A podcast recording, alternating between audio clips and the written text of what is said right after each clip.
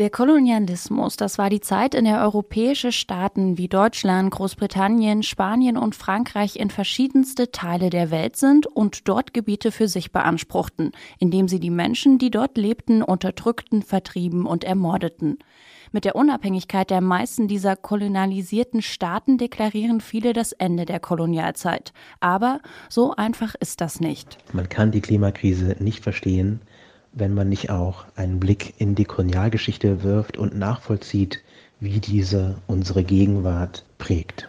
Wie genau diese Dinge zusammenhängen, werden wir in dieser Folge Mission Energiewende erfahren. Mission Energiewende. Der Detektor FM Podcast zum Klimawandel und neuen Energielösungen. Eine Kooperation mit dem Klimaschutzunternehmen Lichtblick. Mit diesem Thema beschäftigt hat sich meine Kollegin Taina Grünzig. Moin, Taina. Hey. Also, du musst das jetzt mal für uns einordnen. Wie genau hängen jetzt Klimakrise und Kolonialisierung zusammen? Ja, also die Antwort auf diese Frage ist natürlich nicht ganz so einfach. Deswegen haben wir ja jetzt ein bisschen Zeit, um das alles einzuordnen. Ähm, aber ganz wichtig ist, dass so schon von Beginn an der Klimawandel über die Industrialisierung mit dem Kolonialismus zusammenhängt und somit auch mit der gegenwärtigen Klimapolitik. Okay, das sind ganz viele Jahre, von denen wir hier sprechen, sogar Jahrhunderte. Dann fangen wir erstmal von ganz vorne an. Genau, und zwar bei einem der ersten Auslöser des Klimawandels, nämlich schon der ist auf die Kolonialisierung zurückzuführen. Ich habe über dieses Thema mit Joshua Kwesi Ekins gesprochen. Ekins ist Politikwissenschaftler an der Uni Kassel im Fachgebiet für Entwicklungspolitik und postkoloniale Studien. Und er arbeitet außerdem bei einer NGO, die Antidiskriminierungsdaten erhebt und ist auch noch im Beirat der Initiative für schwarze Menschen in Deutschland. Das heißt, er kennt sich da ziemlich gut aus. Und er sieht den Beginn des Klimawandels im verübten Genozid in Lateinamerika zu Beginn der Kolonialisierung. Und zwar ähm, geht es da um einen Temperatursturz, einen globalen Temperatursturz, der ausgelöst wurde durch den von europäischen Invasoren verübten Genozid in Lateinamerika, wo in so kurzer Zeit so viele Millionen Menschen ermordet wurden ähm, und auch infolge von aus Europa eingeschleppten Krankheiten gestorben sind, dass riesige Ackerflächen so schnell zurückgewildert sind, dass so viel CO2 aus der Atmosphäre abgezogen und gebunden wurde, dass das ähm, zu einer Absenkung der Temperaturen auch in Europa, also weltweit, ähm, geführt hat. Das ist ja jetzt auch erstmal ein Ereignis von vor vielen Jahrhunderten. Hat das denn wirklich so viele Auswirkungen in Bezug auf das Klima, wie wir es heute erleben und kennen? Naja, also dieser Temperatursturz konkret vielleicht nicht unbedingt, aber eben auch die weitere Entwicklung des Klimawandels und die weitere Entwicklung der Kolonialisierung hängen zusammen. Viele datieren ja den Anfang des Klimawandels an den gleichen Zeitpunkt des Anfangs der industriellen Revolution. Aber jetzt müssen wir uns eben angucken, wie war die industrielle Revolution überhaupt möglich? Und wenn man da genauer hinschaut, wird deutlich, dass die nur möglich war durch Versklavung und Ausbeutung. Und die Versklavung und Ausbeutung, die kam natürlich durch die Kolonialisierung und dadurch, dass eben europäische Staaten dorthin gegangen sind und Anspruch erhoben haben auf die Arbeit, Arbeitskraft der Menschen und ähm, angefangen haben, sie auszubeuten und zu versklaven.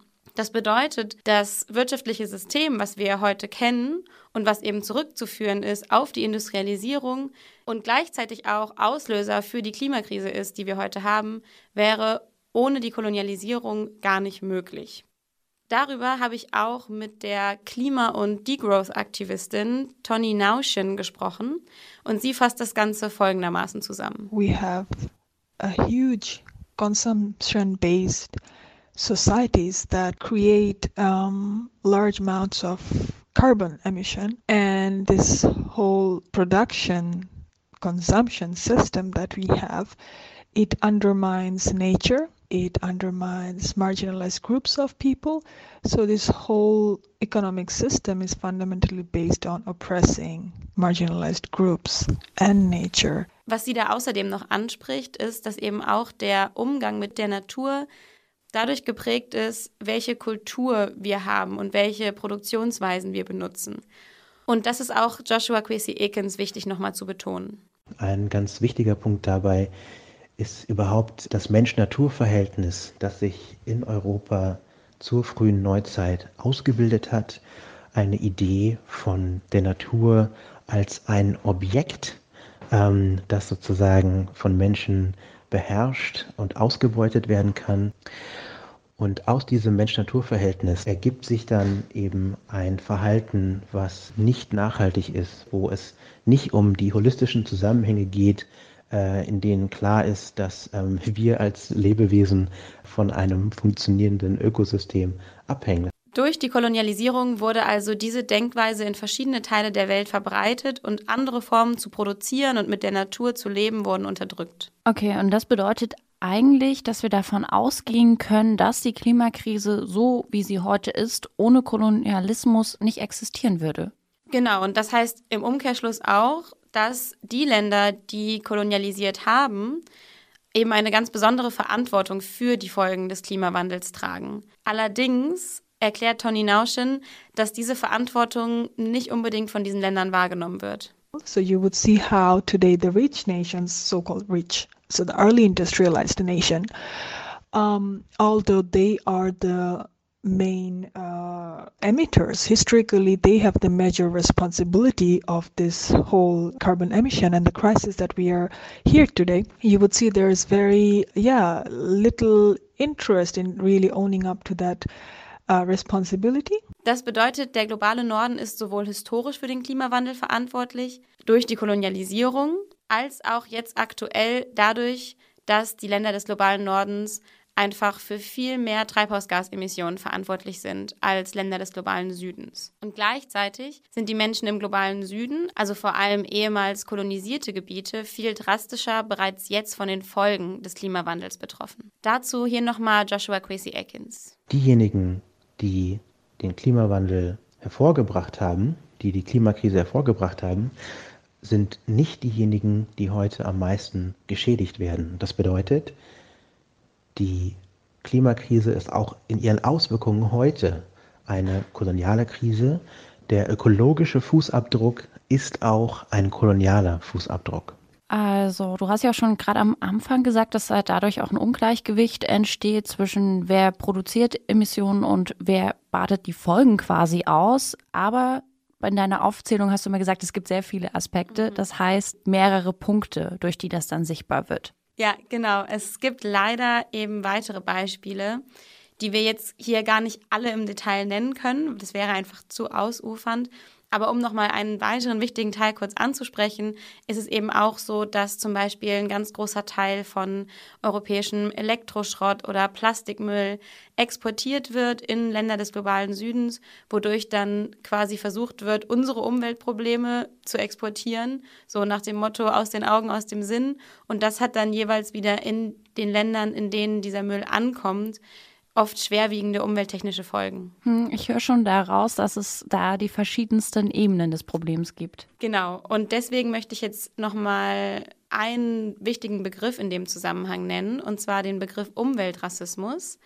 Umweltrassismus beschreibt, dass es rassistische Diskriminierung gibt im Bezug auf den Klimawandel und die Klimapolitik. Konkret bedeutet das, dass von Rassismus betroffene Menschen oft aus Entscheidungsprozessen in Bezug auf Klimapolitik ausgeschlossen werden und auch oft überproportional häufig vom Klimawandel bzw. dessen Folgen betroffen sind. Jetzt hast du ja auch eben gesagt, zum Umweltrassismus gehört auch dazu, dass Menschen bei Entscheidungsprozessen nicht wirklich beteiligt sind. Nee, nicht wirklich. Es ist eben eher so, dass sich, wenn es jetzt um Klimapolitik bzw. klimapolitische Maßnahmen geht, koloniale Strukturen hier fortsetzen, indem Länder im globalen Süden sehr viel weniger Mitspracherecht haben, wenn es um Entscheidungen vor allem in der internationalen Klimapolitik geht.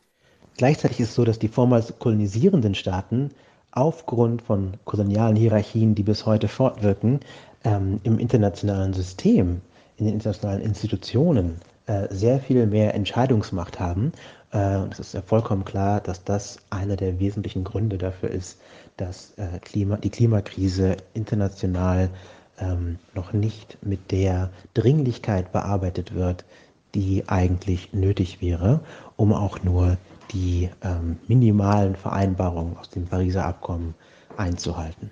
Hier kommt auch noch hinzu, dass es ganz viele Maßnahmen gibt, um den Klimawandel abzumildern oder die zumindest unter diesem Deckmantel von Klimaschutz angegangen werden, die allerdings zur Folge haben, dass ganz viele wichtige natürliche Ressourcen vom globalen Süden in den globalen Norden importiert werden. Also kurz gesagt, die kolonialen Strukturen setzen sich weiter fort. Wie muss ich mir das vorstellen? Hast du da ein Beispiel für, Taine? Äh, ja, da habe ich gleich mehrere Beispiele dafür.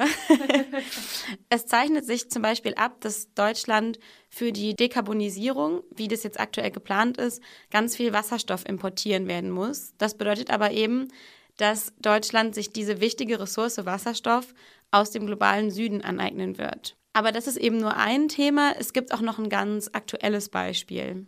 Das musst du mir jetzt aber auch noch verraten, Taina, nicht hier nur teasen.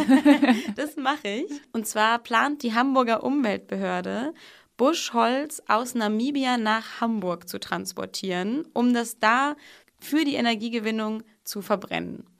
Das heißt, auch hier ist so die Devise, um den Kohleausstieg zu erleichtern, braucht es nachhaltige Alternativen. Aber Moment mal, Taina, wenn jetzt Holz aus Namibia kommt, kann das dann gut fürs Klima sein? Also da steckt ja dann auch wieder ein unheimlich langer Transportweg dahinter. Ja, es wirkt immer direkt so absurd. Ne? Also ich, das war auch mein Impuls und das ist auch schon der erste Kritikpunkt an dem Projekt. Also die Frage, kann das überhaupt klimatechnisch sinnvoll sein? Es ist natürlich so, dass grundsätzlich Buschholz für die Energiegewinnung eben nachhaltig ist, weil es einfach nachwächst. Aber das bedeutet eben nicht automatisch, dass es auch klimaneutral ist.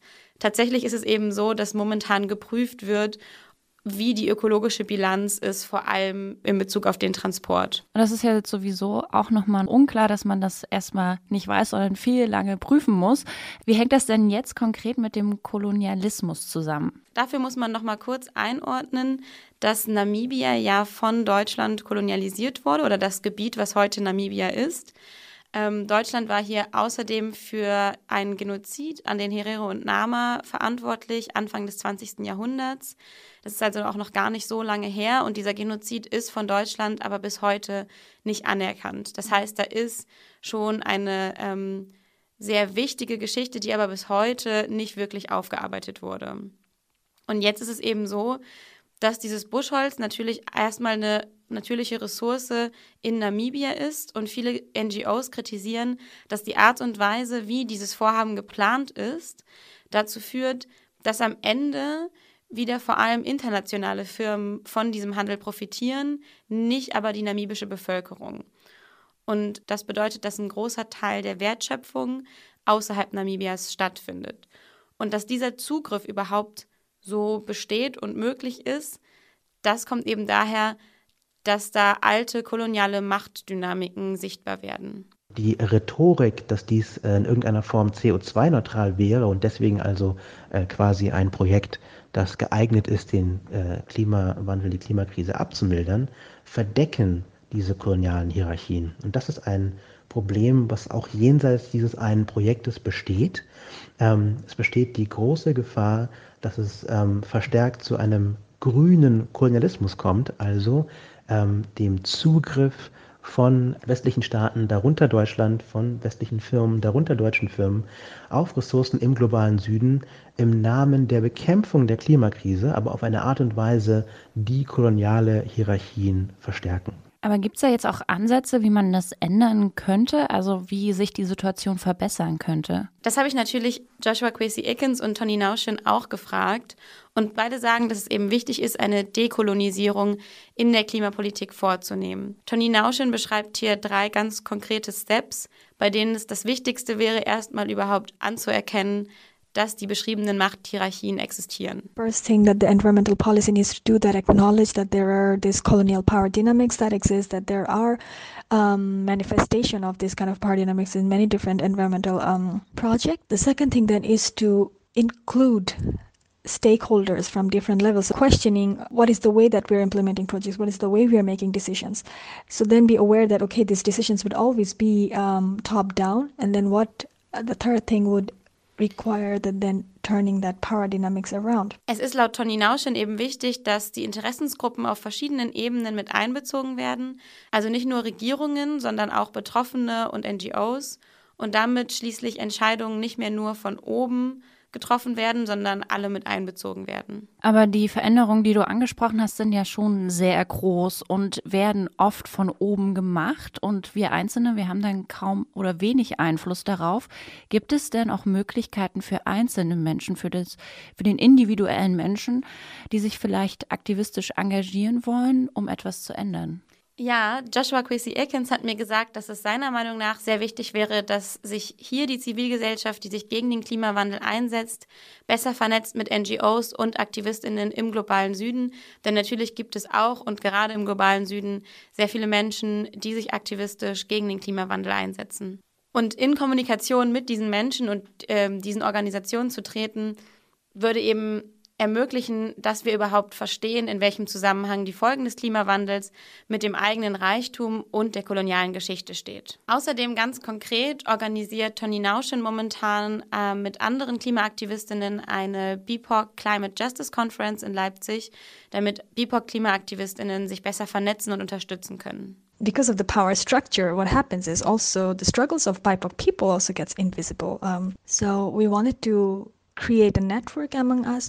We wanted to bring all of us together and discuss. Das heißt, wenn ihr BIPOC seid und euch vernetzen wollt, dann könnt ihr euch einfach anmelden für die BIPOC Climate Justice Conference. Am 14. November findet die hier in Leipzig statt. Den Link zur Veranstaltung findet ihr dann auch nochmal im Artikel zur Folge. Dann, Taina, danke ich dir, dass du uns die kolonialen Strukturen im Klimawandel aufgezeigt hast und so ein wichtiges Thema angesprochen hast. Du hast ja jetzt sich lange mit dieser Recherche beschäftigt. Sind dir da Strukturen aufgefallen, die vielleicht irgendwie in deinem Alltag da waren und die dir vorher noch gar nicht so bewusst sind? Ja, also ich glaube, vielleicht weniger in meinem konkreten Alltag, als mehr in der Betrachtung von klimapolitischen Strategien. Also ich glaube, ähm, ich werde jetzt so, so Maßnahmen, die getroffen werden, noch ein bisschen kritischer sehen. Was ich damit meine, ist, dass wenn es jetzt gewisse Maßnahmen gibt von der Regierung zum Beispiel oder von einzelnen Städten oder Umweltbehörden, die erstmal gut klingen, wo man erstmal denkt, ah ja, hier wird ein Fokus aufs Klima, auf die Klimapolitik gelegt, dass man da, dass ich da einfach nochmal kurz einen Schritt zurückgehe und mich frage, okay, ist das jetzt aber eine Klimapolitik, die wirklich dem Thema im Ganzen gerecht wird? Oder ist das eigentlich eine Klimapolitik, die eigentlich eine, wieder eine Fortführung von einem gewissen weißen, eurozentristischen klimapolitischen Bild ist. Also ich fand es vor allen Dingen spannend zu sehen, wie weit dieser äh, strukturelle Kolonialismus auch irgendwie zurückgeht. Also ja. dass es nicht einfach nur ist, wir schippen unseren Müll woanders hin, mhm. sondern dass auch einfach schon darin steckt, wie wir Politik machen und wie wir als privilegierte weiße Menschen auf den globalen Süden schauen und sagen, okay, wir müssen da jetzt irgendwie helfen und die sollen das so und so machen. Und das ist so eine krasse Einmischung in alles. Genau, es prägt halt total unsere gesamte Denkweise. Dann hoffe ich, dass wir unseren ZuhörerInnen bei der Denkweise ein bisschen helfen konnten und Einblick in dieses komplexe Thema verschaffen konnten. Also nochmal vielen Dank an dich, Taina. Danke dir. Und damit sind wir am Ende dieser Folge Mission Energiewende angekommen. Ich danke euch fürs Zuhören und dranbleiben. Und nächste Woche geht es hier dann weiter. Und wenn ihr die Folgen nicht mehr verpassen wollt, dann abonniert sehr gern diesen Podcast, falls ihr das noch nicht gemacht habt. Und wenn ihr Themen habt, denen wir uns hier mal etwas genauer widmen sollen, dann schreibt mir gerne eine Mail an klima.detektor.fm. Ich freue mich von euch zu lesen. Also dann bis zum nächsten Mal. Mein Name ist Sophie Rauch. Macht's gut und bis bald. Mission Energiewende. Der Detektor FM Podcast zum Klimawandel und neuen Energielösungen. Eine Kooperation mit dem Klimaschutzunternehmen Lichtblick.